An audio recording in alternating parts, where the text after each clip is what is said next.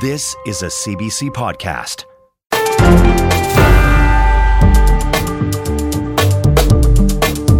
Hi there, I'm David Cochrane, and this is the Power and Politics podcast for Friday, December 8th. On the pod today, more than 24 hours of nonstop voting. Will a conservative filibuster have any impact on the carbon tax? Political insiders are here to debate the merits of this parliamentary showdown. And CBC News learned some influential Muslim donors are turning their backs on the Liberals. We'll tell you why. Plus, we followed her story from the beginning. Now, Azia Mathkour is safely out of Gaza with her husband and two children, but she tells us the trauma is far from over.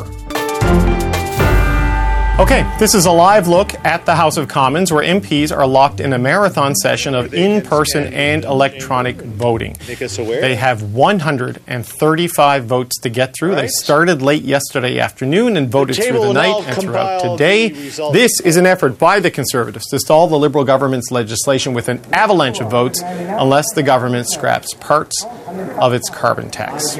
Motion carried.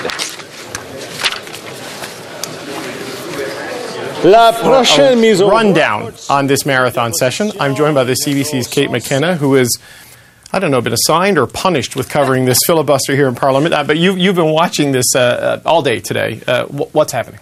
Well, we're 100 votes down and, and, counting. I think it might actually be closer to 103 now. And I can tell you uh, quite definitively that a lot of MPs in the House are looking quite tired. Uh, you know, they've been there, some of them, for almost 24 hours. Uh, we can see uh, there is uh, Health Minister Mark Holland's uh, green, Green blazer. yeah. Yeah. he's been wearing that the whole time. So uh, we've heard from different MPs who say that they've been taking nine minute naps in between uh, these votes. And the Conservatives have voted against uh, every uh, government estimate so far. Liberals were quick to put on social media kind of the things that they've been voting against. Uh, we can think of aid for uh, Hurricane Fiona.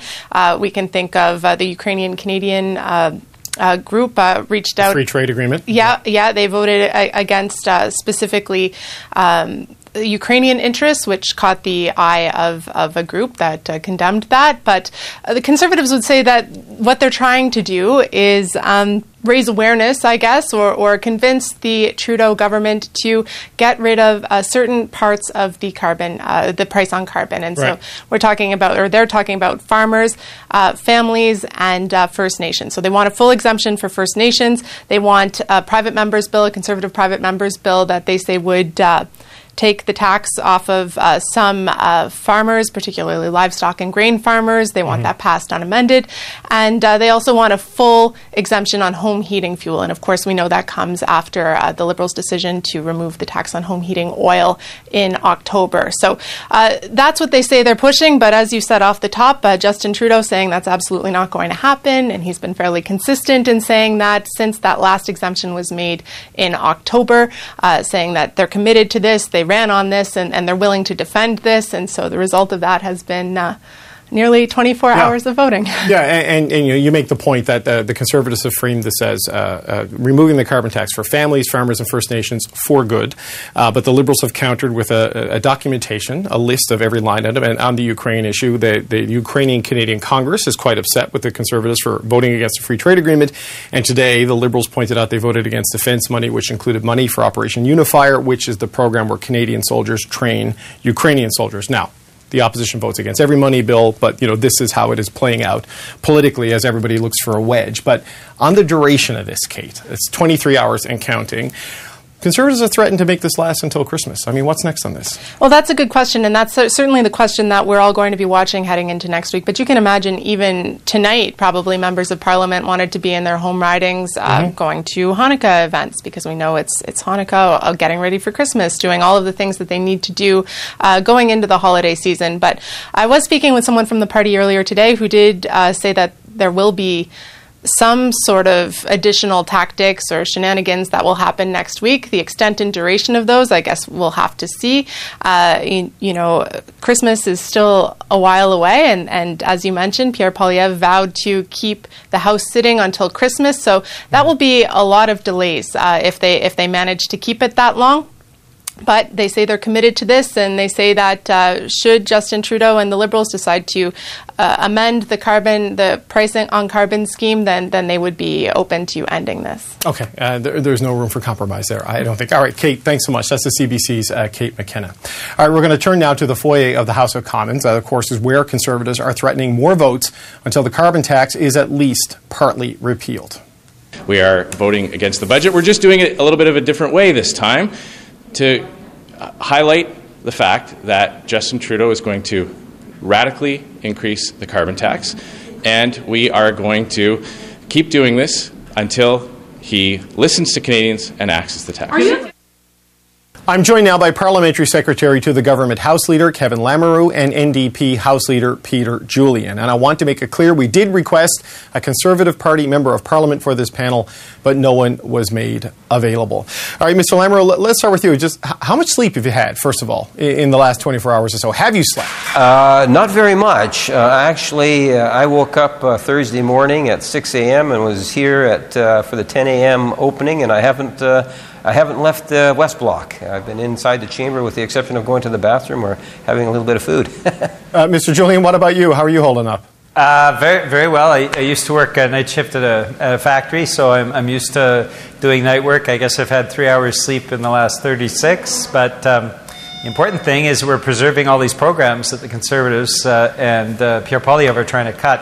And, and I, I, will say that the, I think the reason why they, they wouldn't show for a panel like this is because the public reaction has been profoundly negative to what they're trying to do, this stunt that they put on, and the costs. Uh, well over a million dollars of taxpayers' money being put into this stunt that Mr. Poilievre hasn't really showed up to. He showed up for an hour and a half, I think, last night Mm-hmm. And uh, most conservatives aren't even in the House. Uh, so it, it's uh, been a very expensive stunt with a significantly negative public reaction. And I think that's why conservatives aren't willing to defend their position. Well, if a conservative is watching and changes their mind, or if the press office is watching, we're happy to have you on later in the show. But, but right now, uh, Mr. Lamoureux, I just wonder where are we in this process? Uh, because, you know, obviously this has been going since Thursday. Yes. Will this be done today? Will it go into tomorrow? Where, where are we right now? we, we actually started the voting at uh, about 5.45 on Thursday afternoon. Uh, we're still going strong. Uh, I think that we're about uh, uh, 30 hours into actual voting, and I'm expecting that uh, we could end as early of as early as let's say 11 o'clock tonight, maybe midnight, just going past midnight. Um, and it's really interesting. Uh, I think that if you take a look in terms of the uh, performance uh, that the uh, the uh, NDP bloc, and I can speak specifically for the Liberal caucus or the governing caucus, has been participating at full strength. Uh, we take this uh, very serious. Uh, every vote is a, a confidence uh, vote. And uh, so we've had members uh, in the House, in the MP lobbies, in the West Block, making sure that they're actually voting, which is a lot more than the Conservatives that we've seen over the last 24 plus hours. Well, well Mr. Julian, if Mr. Lamoureux's prediction is right and this is over before midnight tonight, what happens on Monday? Because the, the threat uh, when Mr. Poilievre announced this filibuster was to keep the House going through Christmas if necessary and to ruin vacation. So is this the end of it, that it would peter out tonight, or are we back at this situation on Monday in Parliament? He, he, well, he, he, he, you recall he tried to threaten to have us sit all through the summer. Uh, he threatened to hold, the, hold Parliament up and then spoke for an hour and a half. Uh, that seems to be the limit of what, what effort he's willing to put out and then basically dropped that, that all of that bravado and all of the, all of those threats. What I find profoundly dis- disconcerting, David, is what the Conservatives have been voting to end. They've been en- voting to end supports for public health care, including the National Suicide Prevention Line. They've been voting to end uh, uh, significant supports that are in place now for Indigenous peoples, uh, for farmers, for Atlantic Canadians, uh, for for things like the correctional services, making sure that, uh, that the public is protected, the, the RCMP, national defense. Uh, you can go on and on. Environment, parks. Uh, there are 120 betrayals in what the Conservatives have been voting to end in terms of current funding. And it, it, just doesn't make sense when you think of, of what Canadians are struggling with. Uh, not only the Conservatives saying we're, we do not believe the, the, the, Canadians should, should get any more support, they're also saying we're going to take away the supports that exists now. It's just the most bizarre, uh, quite frankly, dumb strategy I've ever seen in Parliament.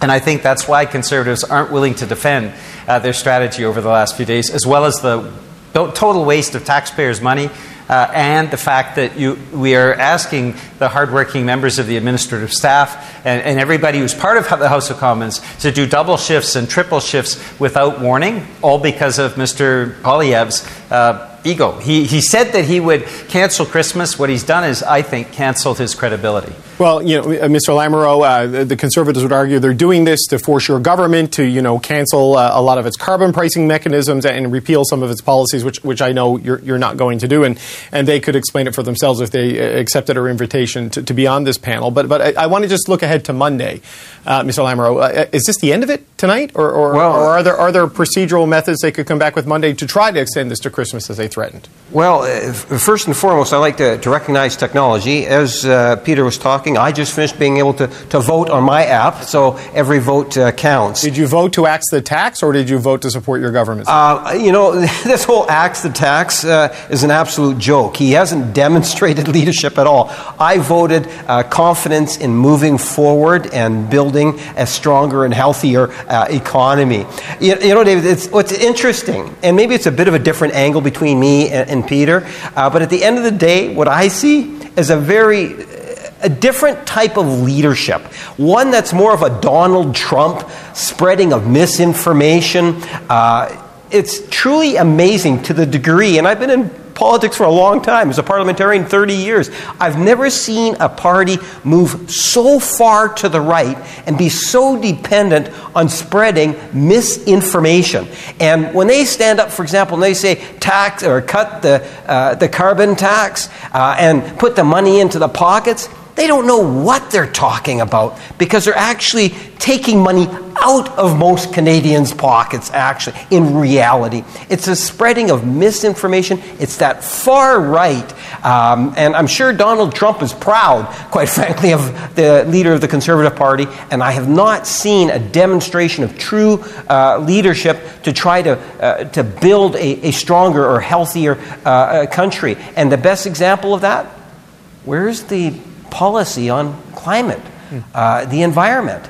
Uh, they do uh, not recognize that climate change is in fact real. It's really uh, you know, they're, they're, they're positioning, uh, you know, I talk about the Homer Simpson Award. Right. You know, they, they really deserve a Homer Simpson Award uh, on their uh, climate uh, policy or the lack of uh, a policy on the environment. Okay, and, and look, the, the, Conservatives have a lot to say on this, and, and I, I, remind the audience again, we invited them to participate in this, and, and no one was made available. But sort of back to my original question there, Mr. Lamoureux, what happens Monday? Do you get your legislative agenda back on track, or, well, or, are you anticipating more tactics, more filibusters, or something that we know of at this point that suggests Monday is going to be like today? To give you a sense, we've seen concurrence motions galore. Uh, they moved uh, 19,700 and some amendments to one piece of legislation. One piece of legislation. Incredible. I've never heard of that before. Um, and I'm expecting that they are going to do whatever they can, as they have done in the last number of weeks, to prevent government legislation from being able to pass, including the Canada Ukraine trade agreement. The first time ever a Conservative Party has voted against a trade agreement happens to be the Canada Ukraine trade agreement. Ukraine's at war. The president of Ukraine comes to Canada, signs an agreement with the prime minister, and the leader of the Conservative Party votes no. Makes no sense at all. It's that far right element. It's infiltrated the leader of the, the official opposition's office. So, so, Mr. Julian, I know you say you used to work night shift at a factory, but even night shift workers get a break. I mean, do you think you're going to get one uh, on Monday, or what do you think is going to happen? Do you think the committees will be held up? Do you think the, the Commons will be held up? Oh, I, I, mean, I think there, there's some minor procedural things that the Conservatives can do. The reality is, it's estimates uh, and this voting that is ultimately their their biggest tool, and, and in a few hours that runs out. Uh, the 20,000 20, amendments that were generated by artificial intelligence that, uh, Kevin speaks to, mm-hmm. those were disposed of in five minutes by the committee because the Conservatives screwed up on their tactics and and basically did the amendments wrong. So the, the reality is, I don't have a lot of confidence in their team. They, they have a dumb strategy. Uh, they will try some of the, the tactics they've used in the past, but I, I don't think they're going to work. And, and for your viewers, because I, I, think this may be, well, the, the first time we've had live voting on, uh, on a political program, so Power and Politics being a pioneer yet again. What we, what we have to do with this phone is take a picture of ourselves to go with our current vote. So, of the 120 votes, we have to take 120 pictures if we're, if we're outside the House and send that live picture along with the vote to ensure that our identity has been confirmed. So, it's actually really sophisticated technology. Uh, most the conservatives use this more than anyone else. They use the remote voting more than any other party.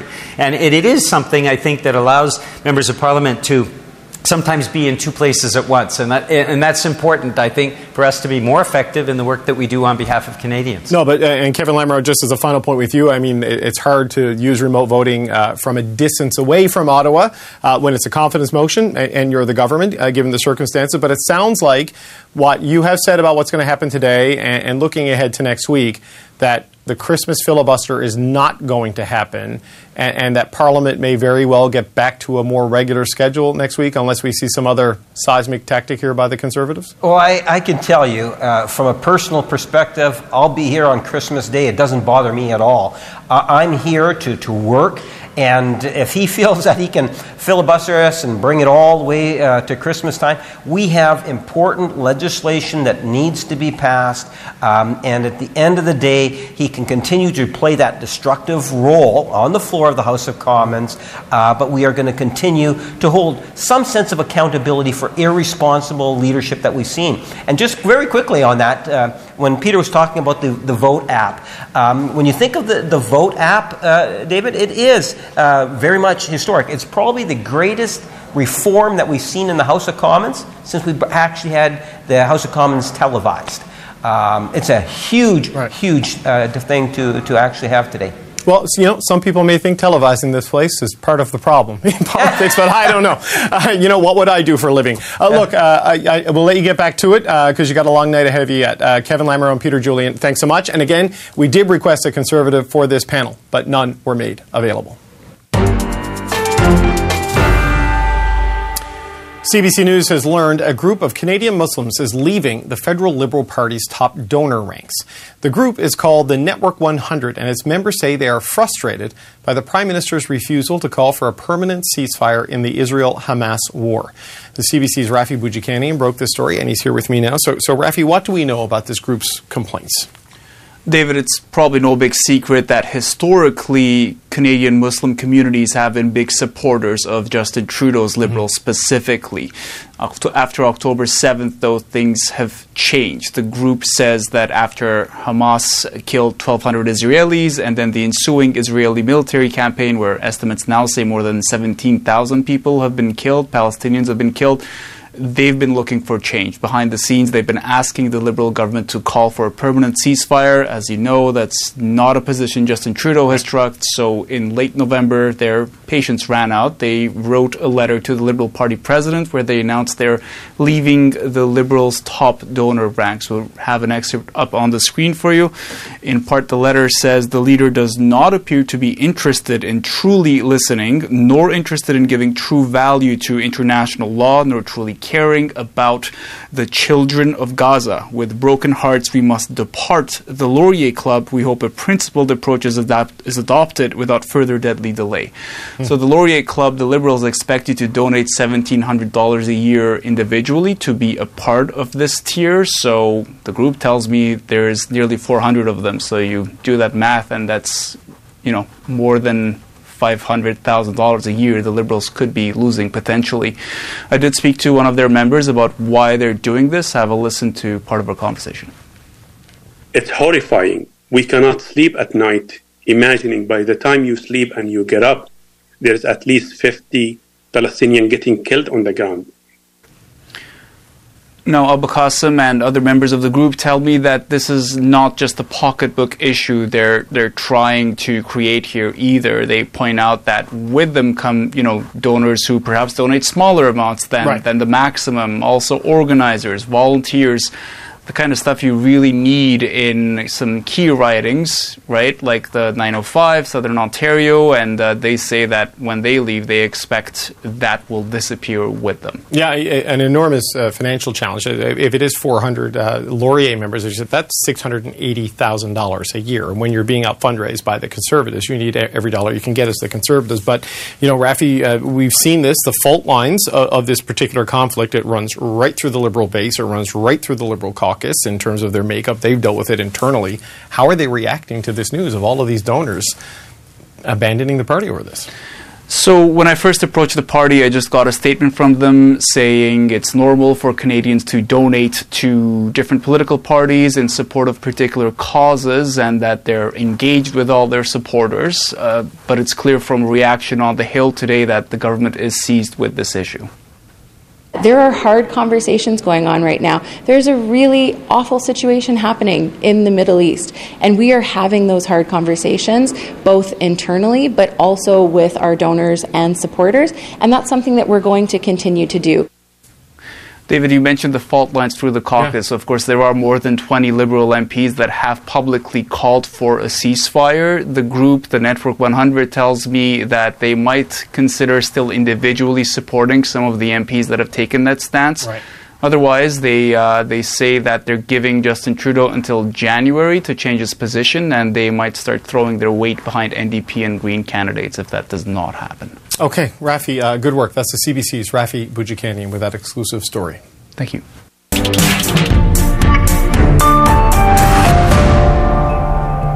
House will now proceed to the vote for members participating in person. All those in favor of the motion will please rise. Monsieur Trudeau. Monsieur Trudeau. All those opposed to the motion will please rise. Monsieur Poilievre. Monsieur Poilievre. I declare the motion carried. My calculation, doubling the amount of time we spent doesn't get us to Christmas. I wonder, are there some other votes we're not aware of that the leader of the Conservative Party is? Or did he mislead Canadians? Oh! But we on this side will be jingle belling our way through this recorded vote.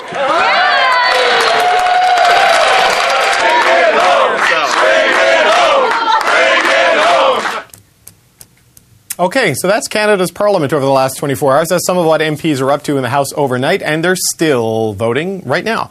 Uh, you can see it there. That is the electronic voting portion of what's going on. The Conservatives are forcing a vote marathon over its call for additional carbon tax carve outs for farmers, families, and First Nations.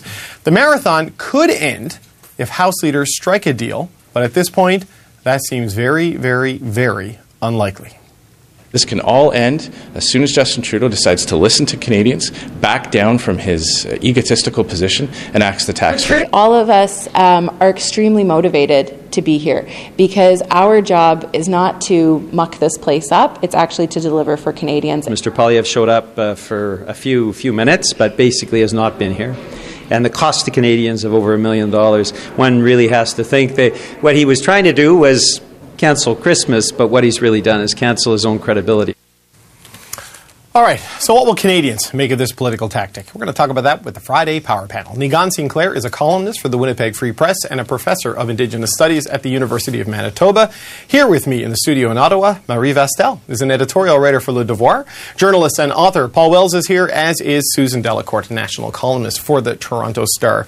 Uh, gang, I will confess, when I heard Karina Gould say, muck this place up, I thought she was going to say something else. Uh, Susan, you know, we've seen filibuster tactics uh, before do they work? Are they effective? Do you get a political bump, or do you just waste everybody's time? Yeah, I was watching your panel last night, and uh, James Moore recalling the good old days of filibusters uh, when Harper was in power too. Some of this is is old, you know, that's yeah. uh, an old tactic, and um, it does have an interesting kind of spin-off effect, though, too. It's a team-building exercise as well. You saw the joy yeah. in conservative land, you know, like they uh, it's not like they need any other reason. Well, you brought them McDonald's at one o'clock in the morning. Yeah. I mean, they were delighted to get some fast food. Live right? the dream. Yeah. Um, and but you also see the liberals. You know, um, I think they're they're sort of enervi- enervated or energized by this too. Um, so these things can be like those parliamentary trips. You know that uh, they go on.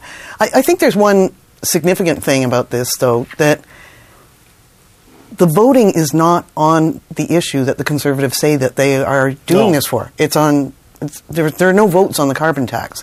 So at five o'clock this morning, they voted against uh, military aid for Ukraine. Yeah. And just like they like putting out clips of, of what's going on uh, in the House of Commons, the Liberals were enjoying putting that clip up on, on social media this morning. Yeah, Paul, that, that is interesting, right? Because it, it is a money bill that they're, they're holding up here. Yeah. And they're saying it's uh, we're doing it to get these other things, but they are generating a lot of video material and historical records of them voting against things that voters may, in fact, like. Yeah, I mean, I sure noticed. Look, look, anything that is permitted by the rules is legitimate. A party does not even have to be in the majority position to exercise its rights to, you know, pull the levers and, and, and, and maximize its time and its and its effect.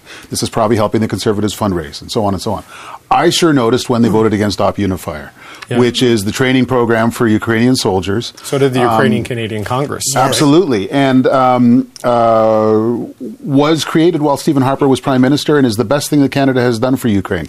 Um, it uh, everyone watching will take away their own moment when they felt a little uncomfortable with the way people were voting in the House of Commons. That one was mine.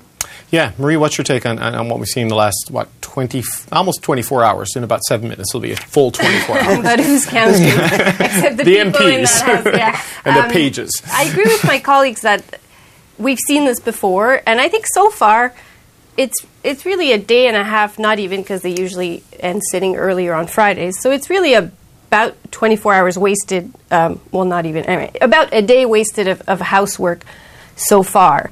In that sense, I don't think it's dramatic. Uh, I also think it, it plays to the conservative base for now Sure. who are probably very cynical about Parliament, about politics, and aren't all that flustered about Parliament not working for a day or a day and a half. I think the risk is if this keeps going on, because we don't know what Mr. Poilievre has in mind next, right? He's saying he'll keep doing this. I think the problem starts if they keep delaying the House of Commons with debates or blocking votes or blocking um, other House business. And that's when I think there's a risk that it starts looking a little bit dysfunctional and like they're they're essentially paralyzing the democratic process, as the liberals are saying. As of now, I don't think they are. I think they're doing what other parties do. Um, but I think that is the risk. Also, because in the democratic process, a majority of MPs who were elected by a majority of ridings believe in carbon pricing Yes. believe in what the conservatives uh, would like to see gone, the carbon tax. And at a certain point, at what point do you have to sort of um, admit or recognize that that's the will of the majority of Canadians? And once you're in power, you can change it, but you can't force that election on your own. Right. Um, and you can't paralyze everything until that election happens. Well, but that's if, if this keeps going on for, for, for It, next it week. seems like they're going to try because they, they, had a committee sit until three o'clock in the morning the other day, and, I, and you know, and, and so there's a lot of things going on there. So Niigaan, that's the Ottawa bubble perspective. As the panelist who's Mhm. outside the Ottawa bubble, how do you how do you view this thing from your perch in Winnipeg? Uh, there was a kind of moment uh, last night where uh, the Pierre Poilievre took all of his MPs out for a bit of a pep rally about one in the morning or so, and and began to play the song "Hell's Bells," and I think that's pretty apropos of the situation that happened uh, last night and continues to happen. Um, you know, there's some real hy- hypocrisy amongst the liberals accusing the conservatives. Uh, it is the liberals who prorogue parliament. It is the liberals who uh, do their own filibustering. I mean, I mean, it's kind of hip- hypocritical for the liberals to say this is about uh, their about stopping parliament in any way. I mean, they certainly do that when they're uh, looking at bills that they don't like. But the fact is that this isn't really about the carbon tax. This is really about the conservatives trying to make a statement and perform to social media to get those clips. But the problem really is, is those those hypocritical moments didn't just stop there. Uh, it's you know the night that Pierre Poilievre is at visiting a synagogue that had been uh, suffering from uh, uh, an event, a terrible event of hate. Uh, that same night, uh, their party votes against funding the Jewish Community Center of Greater Vancouver.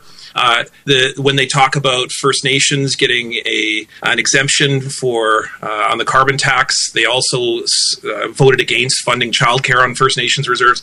I mean, it's a real hypocritical moment, I think, for the Conservatives. And here's the real problem: the problem is, is that if it really is about the carbon tax, the Conservatives have not pitched any idea for climate change And therefore, if you keep saying no, no, no, no, no, then you don't really have anything that else that you're offering to uh, Canadians. And while right now you don't really need to because you're not in government, I think Canadians are going to begin to notice that you maybe don't have an idea other than to say no or to do tactics like this. Susan, I, I want to pick up on something that Niigaan mentioned, and, and that's uh, uh, Pierre Poilievre going to the synagogue in Montreal Mm-hmm. last night uh, for the first night of Hanukkah, the menorah lighting. There was a lot of anger in liberal benches, liberal Jewish MPs, who, because this is uh, all confidence votes, they were in Ottawa. They didn't leave. So Anthony Housefather couldn't be at that event after the year his community has had. Um, Yaara Saks wasn't at her event in Toronto, but Melissa Lantsman and Roman Baber, who's running there for the Conservatives potentially, were there, and Pierre Poilievre was in Montreal. It, it's made some Jewish MPs very angry considering what has happened this year. Yeah, and they're going to have to hope that the you know the, the Jewish community doesn't uh, notice that as well. You know, it's um, again, I, I I think that that is a huge issue. I think you know we're going to hear more about that as well. But I, I want to also go back to what Paul was saying too about Ukraine. Something's going on with the conservatives in Ukraine. Like the, this wasn't the first time that they've been voting against um, the Canada-Ukraine Free Trade Agreement too. And as you said, the Ukrainian Canadian Congress has taken note of this. What are you doing? Um, it allows, and I think you know we have to be careful with Trump comparisons or U.S. comparisons, but it does invite comparison to what is going on in the United States right now, with holding up aid for Ukraine because Parliament, their Congress can't function. So I think you know I I think they want to be really careful with what the fallout of this is. So, Paul, on that, uh, it has been suggested to me uh, by various people who understand the conservative voting coalition better than me that if you go back to the things uh, Jenny Byrne in particular has said when she was a regular on David Herle's podcast about the need for the conservatives to get Max Bernier's vote. And if you can just bring them in, that pushes you over where you need to go to get in the first place. Yeah. And there's a lot of people in that coalition who are not supporters of sending money to Ukraine and are deep deeply distrustful of Ukraine. I don't know if that is what is at play here, Yeah. but something it has, has moved, it seems. the way the conservatives, the way Pierre Poilievre's team behaved when they were running directly against Max Bernier in a uh, by-election in, in Manitoba suggests they're going to have their elbows up very high when they're trying to get the, the Bernier vote. Yeah. Um, and it is true that the U.S. Republicans are uh, ostentatiously uh, done with the Ukraine war because they see it as Biden's war. Um, you don't have to be a Trump Republican to um, show some advanced fatigue with this war. Slovakia just um, uh, elected a government that doesn't support. Um, Ukraine, um, the, there's a real voter fatigue in eastern Poland where people say, see a lot of Ukrainian refugees.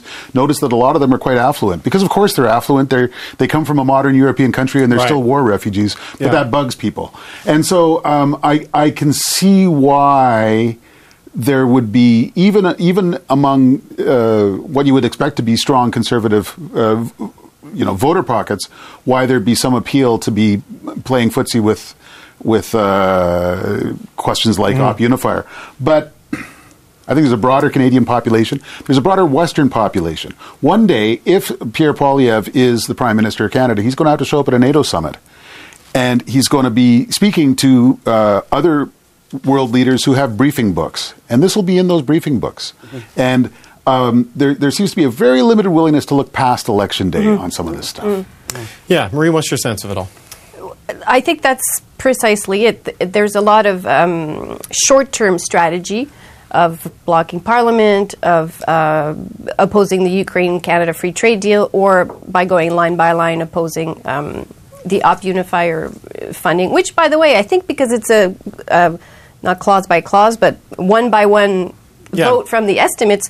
They could have voted yes for that one and kept voting no on all the other ones, presumably. Uh, so that deliberate choice um, short term for political gain, I think that's where there's a risk in uh, relationships with allies once or if Mr. Poilievre is elected prime minister, but also with the broader electorate. Even in that election, because we've seen a change of, strategy from the Liberals. I remember speaking to Liberals um, last summer, so a year and a half ago, during the leadership race, and some of them were wondering when are the Liberals going to fight back against Yeah, Pierre. Poilievre's popularity. There has been a change recently, and uh, to Susan's point, today we received a few emails and saw a lot of tweets of Liberals pointing out what the Conservatives are voting against in the past 24 Video hours. clips uh, and going those will come back. and vote, those will come back. And, and, and yes, there are a lot of votes to get on the right side where Maxime Bernier had support, or with Conservatives, or with voters who usually don't vote. But there are a lot of also votes to the more center side of the right um, that they, they do need to be worried, not worried about, but they do need to be wary about. Yeah, to consolidate. But but you know, uh, uh, Niigaan, like look, we sit here and we parse it and we look at it through that you know Ottawa tactical political lens. Uh, they have galvanized public opinion around the affordability issues in a big way, and, and sort of the, the details of the line by line votes. I, I mean, do you think that resonates with a broader Canadian public um, when the overarching argument from the Conservatives is that we're fighting for you to have more money in your pocket? I mean, they've, they've produced video evidence of different things the Liberals may be able to use, the NDP may be able to use, but the number one issue is still the issue they say this is all about. Yeah, uh, I mean, the fact is that Canadians do like, on the majority, uh, the notion of a carbon tax in concept, but they don't like it when it comes to hitting them in certain elements of their pocketbook, uh, compromising parts of your life. And so that's the challenge here is that when Canadians start to notice, especially in an issue, in a situation of affordability, uh, Canadians start to pick up on issues of going, well, I do notice that the groceries are more expensive. It must be because of this.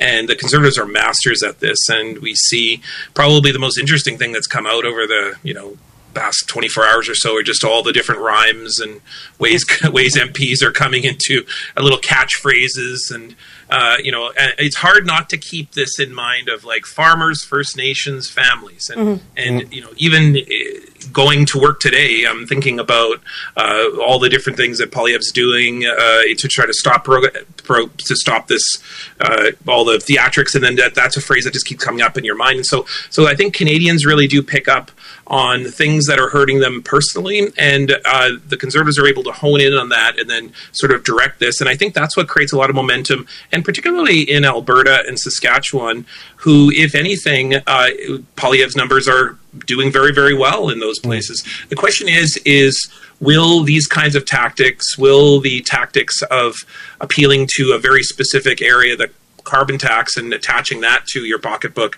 will that be able to carry votes within Ontario, within BC, within Quebec? But you know, um, Susan, so we have farmers, First Nations, families. There's also facts. we, we had Mike von Massow on the show last night, who's a food economist from the University of Guelph. And it was, you know, we saw the report that food for family four is going to be about $700 more expensive next year. And we went through all the causes the politicians talk about in Ottawa. Is it the carbon tax? And he explained why it wasn't. Is it 234? Would that lead to, you know, if you gave a fuel exemption to farmers, would that lead to lower food? No. Is it greedflation, like the NDP say? No, it's not that. It's Ukraine. It is supply side shock. It is flooding in California. It is drought in other places. It is a series of international events no government can solve. And it's not an accident that you see other leaders in other countries in the same kind of dire straits as uh, as Canada. Joe Biden's numbers are in the tank right now too, and di- people are dissatisfied with the way things are going. And it is very easy to blame one person. You know that uh, it's all Or one just- issue. One issue, yeah. Mhm. Yeah. It's all Justin Trudeau's fault. Um, you know, I, I, I think the slogans are going to be what's remembered, unfortunately. Uh, You know, I wrote a whole book on p- political marketing, and it does work. Um, I wonder, though, in and like Marie, what they've got up their sleeves next. And again, I'm going to sound really old here, but I was here when the Liberal senators held up the GST in the Senate. And it Wow. turned, I know. I've read about it.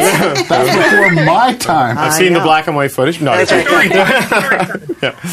But um, they they actually did have a legitimate reason for what they were doing. What they were doing. The conservatives threw out the rules book in the Yeah. in the Senate.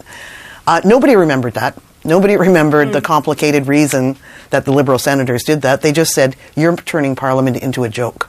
yeah. And um, the Liberal senators felt backlash for that for a long time, even though most Canadians hated the GST. They, they, I, I think the Conservatives. I, we may live in different times now, and people will put up with more antics and more shenanigans or whatever we call them. But um, I'd be really.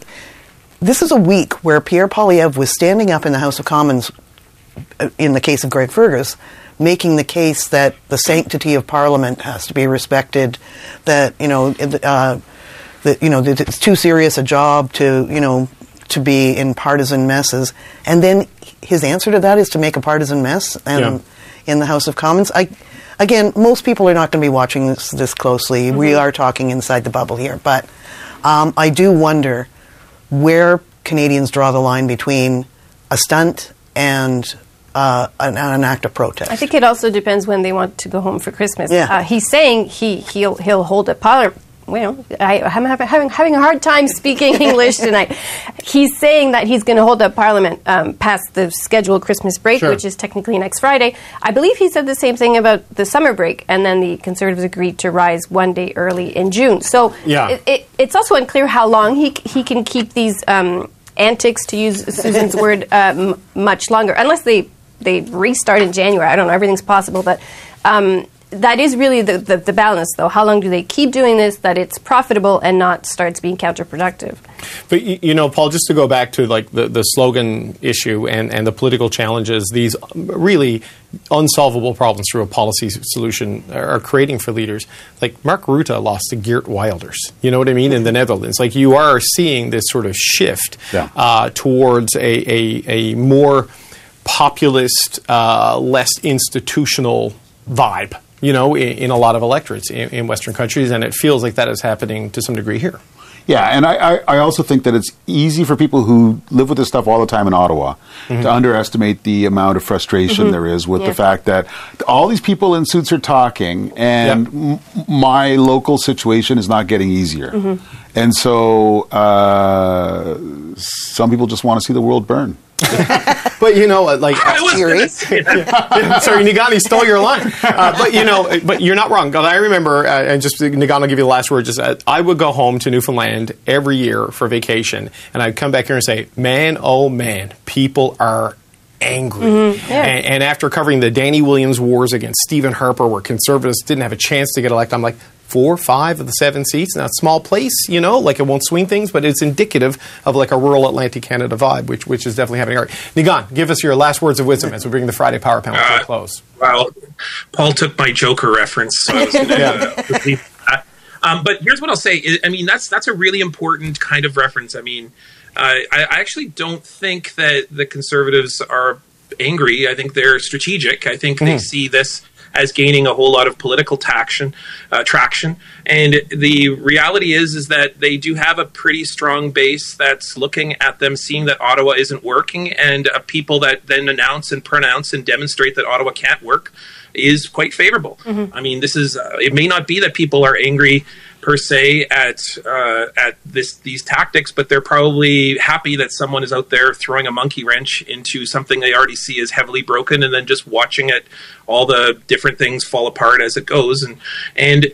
This may be a political tactic that is really working, and until s Canadians start to see that there may be something that they want Ottawa to do, um, it probably won't change all that much. And I don't want to end on such a down note, especially around the holiday season. So I'll just say, I think they're all going to be celebrating Christmas at home. look, uh, uh, look. I, I, I think you're 100 percent right. I, I- I see no procedural mechanism. Uh, Yeah. I, I guarantee you, by next Friday, this is going to be over. Uh, there's no procedural mechanism. They get through this tonight in the estimates. They The can appeal down of the committees. eggnog and the Christmas presents Well, is, it- is stronger. Uh, Christmas Heritage Month, according to the legislation. Yeah. So you want to celebrate. All right, gang, thank you so much. Thank you to the Friday Power Panel, Marie Vastel, Susan Delacourt, Paul Wells, and Niigaan Sinclair.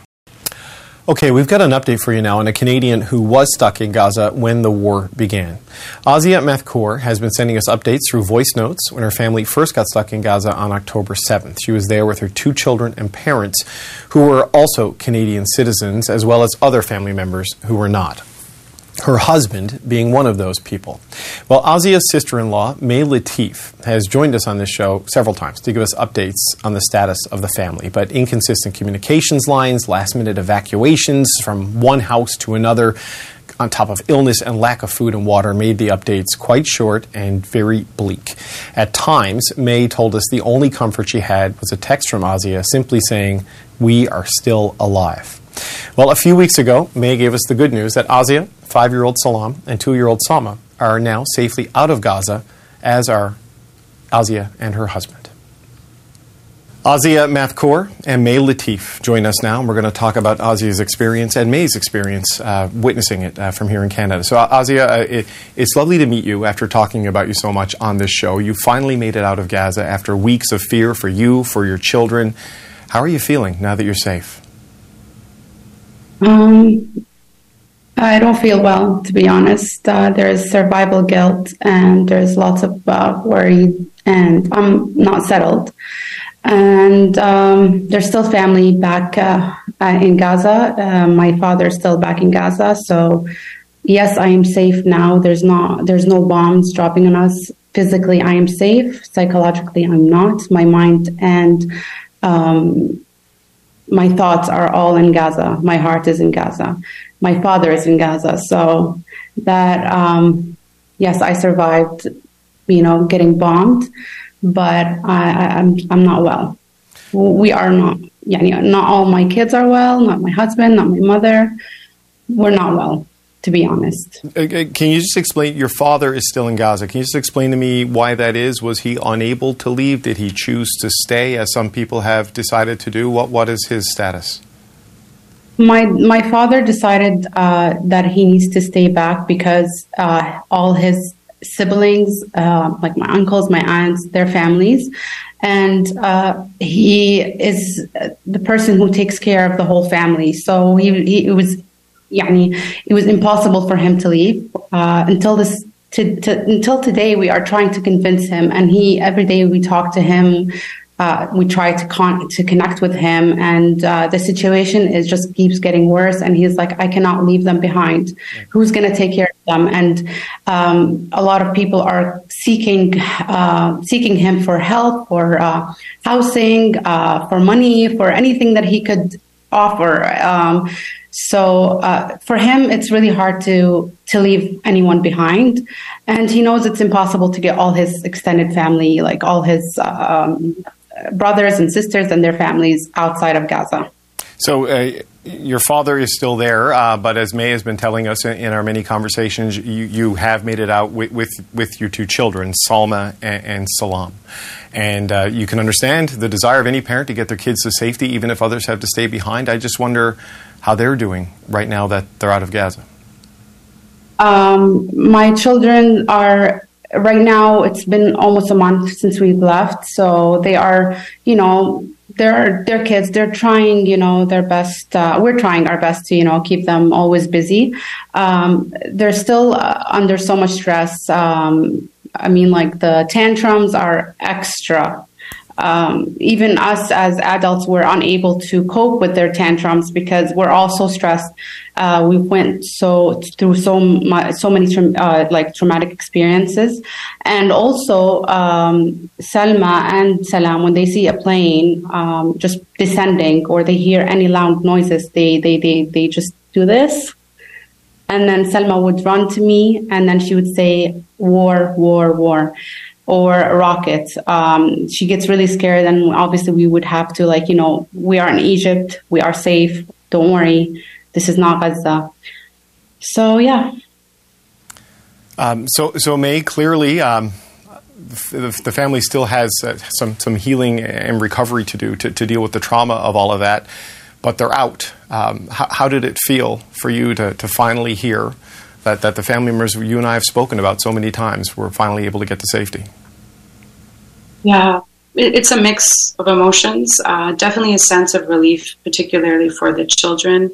Um, uh, but there's so much pain that it's hard to feel joy. So there's the, the joy comes in moments. Um, just reminding ourselves that they're safe, everything's good, because there was a time where we didn't know if that was a possibility.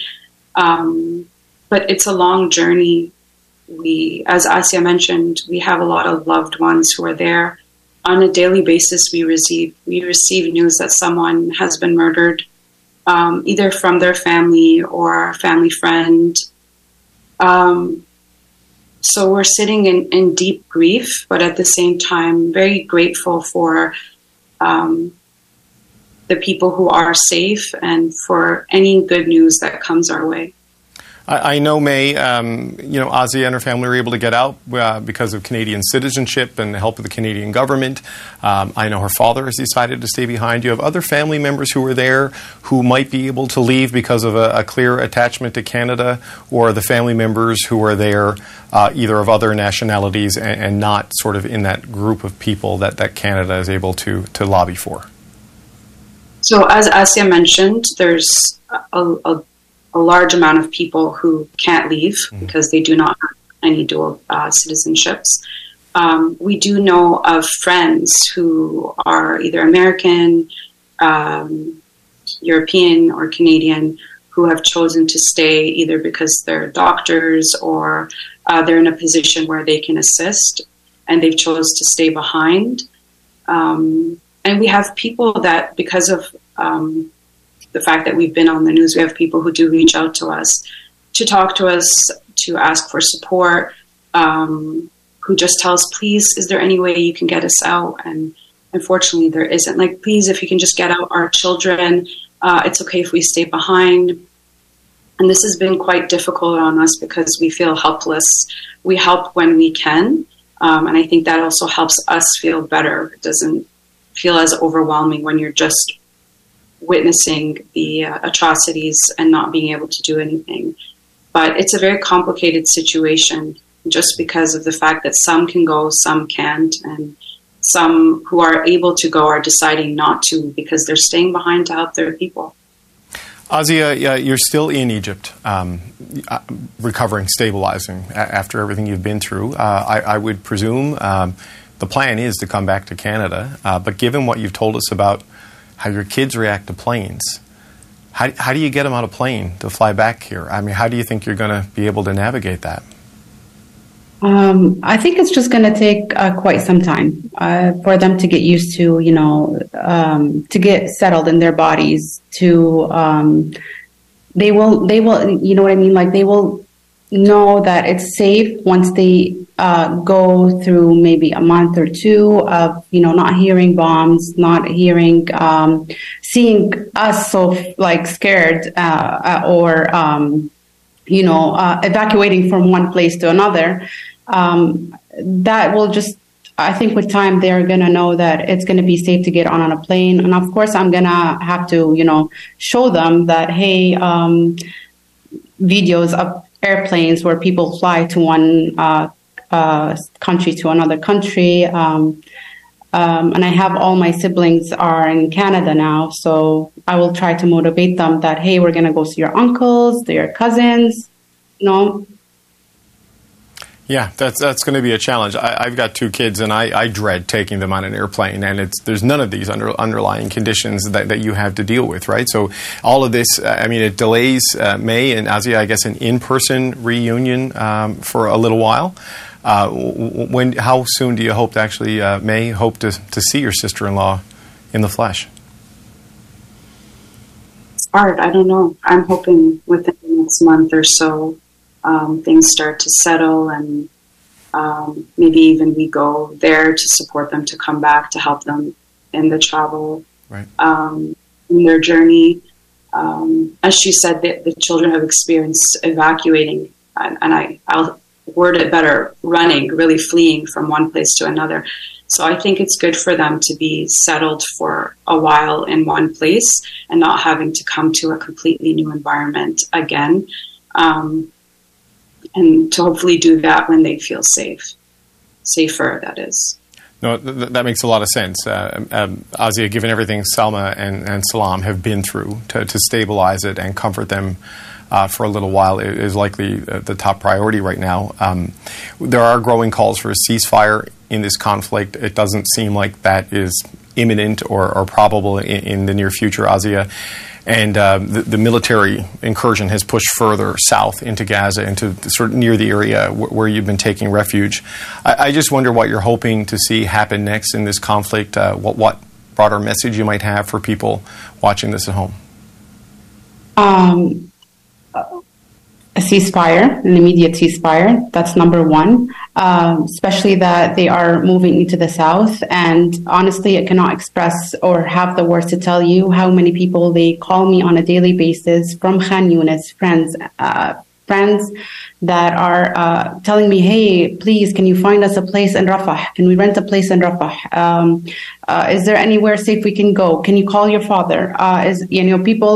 My father told me that our uh, extended family they came from Khan Yunis, about fifty people.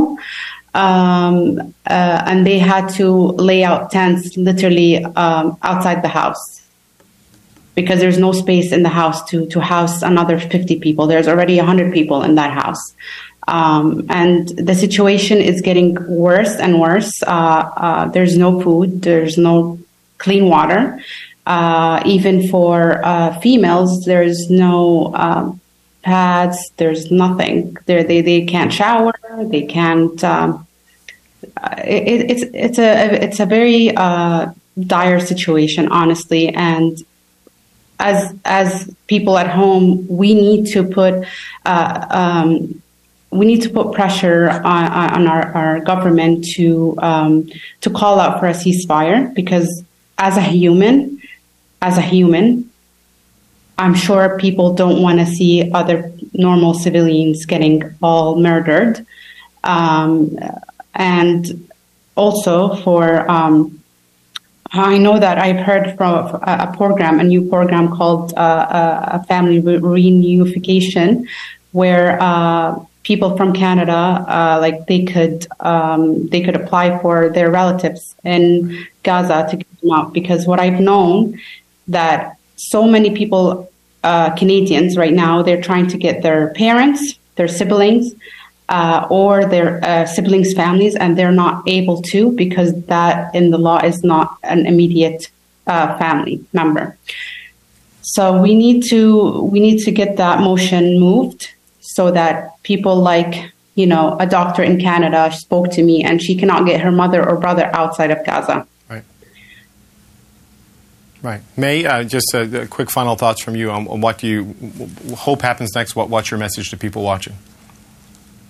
Well, you know, throughout this experience of me coming on the news and, and sharing our story, um, I've had an, a large amount of pouring in of support and love. And um, that's been helping me really remain in my humanity as I bear witness to atrocities, specifically brutal murder of children. And what I'm being reminded of on a daily basis that the vast majority of people are choosing human life uh, over suffering. I mean, the vast majority of people do want a ceasefire, are confused that our countries here, democratic countries, here in the West um, are not, our leaders are not choosing the same thing. And um, the work I've been doing is really connecting on the micro level with people from various nationalities, um, uh, including Jewish people Israeli nationalities who have been reaching out to provide their support. Um, and we've been connecting really on in the area that no human should suffer, no human should die in that way and um, trying to create healing circles for people who can come together, have these conversations to remind them that love is truly greater than everything we're seeing right now. And I think if we continue to do that work as humans on the micro level, that's eventually going to play out in the macro. Our leaders are going to catch on to the fact that any suffering, no matter anywhere in the world, is something we have to stand up for because it affects us as humans. And, and so that's the message I want to leave is don't be scared to have conversations with people from all sides. Um, most people really just want the suffering to end and are not wishing harm on others, just like we're seeing um, stories playing out in the news. It's, it's not the reality. The experiences are much more nuanced. Well, May Latif, thank you for speaking with me uh, throughout this and, and sharing your, your, story with us. And, and Azia, I'm so glad you're safe. I'm very happy to meet you. And uh, all my best to you and, and Salma and, and Salam and your husband. Uh, thank you so much. Thank you also for sharing our story.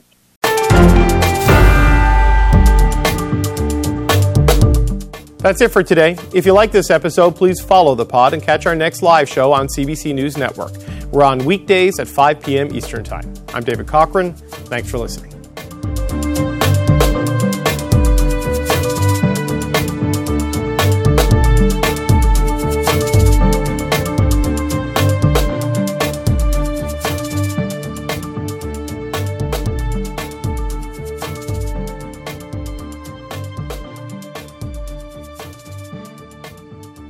For more CBC podcasts, go to cbc.ca slash podcasts.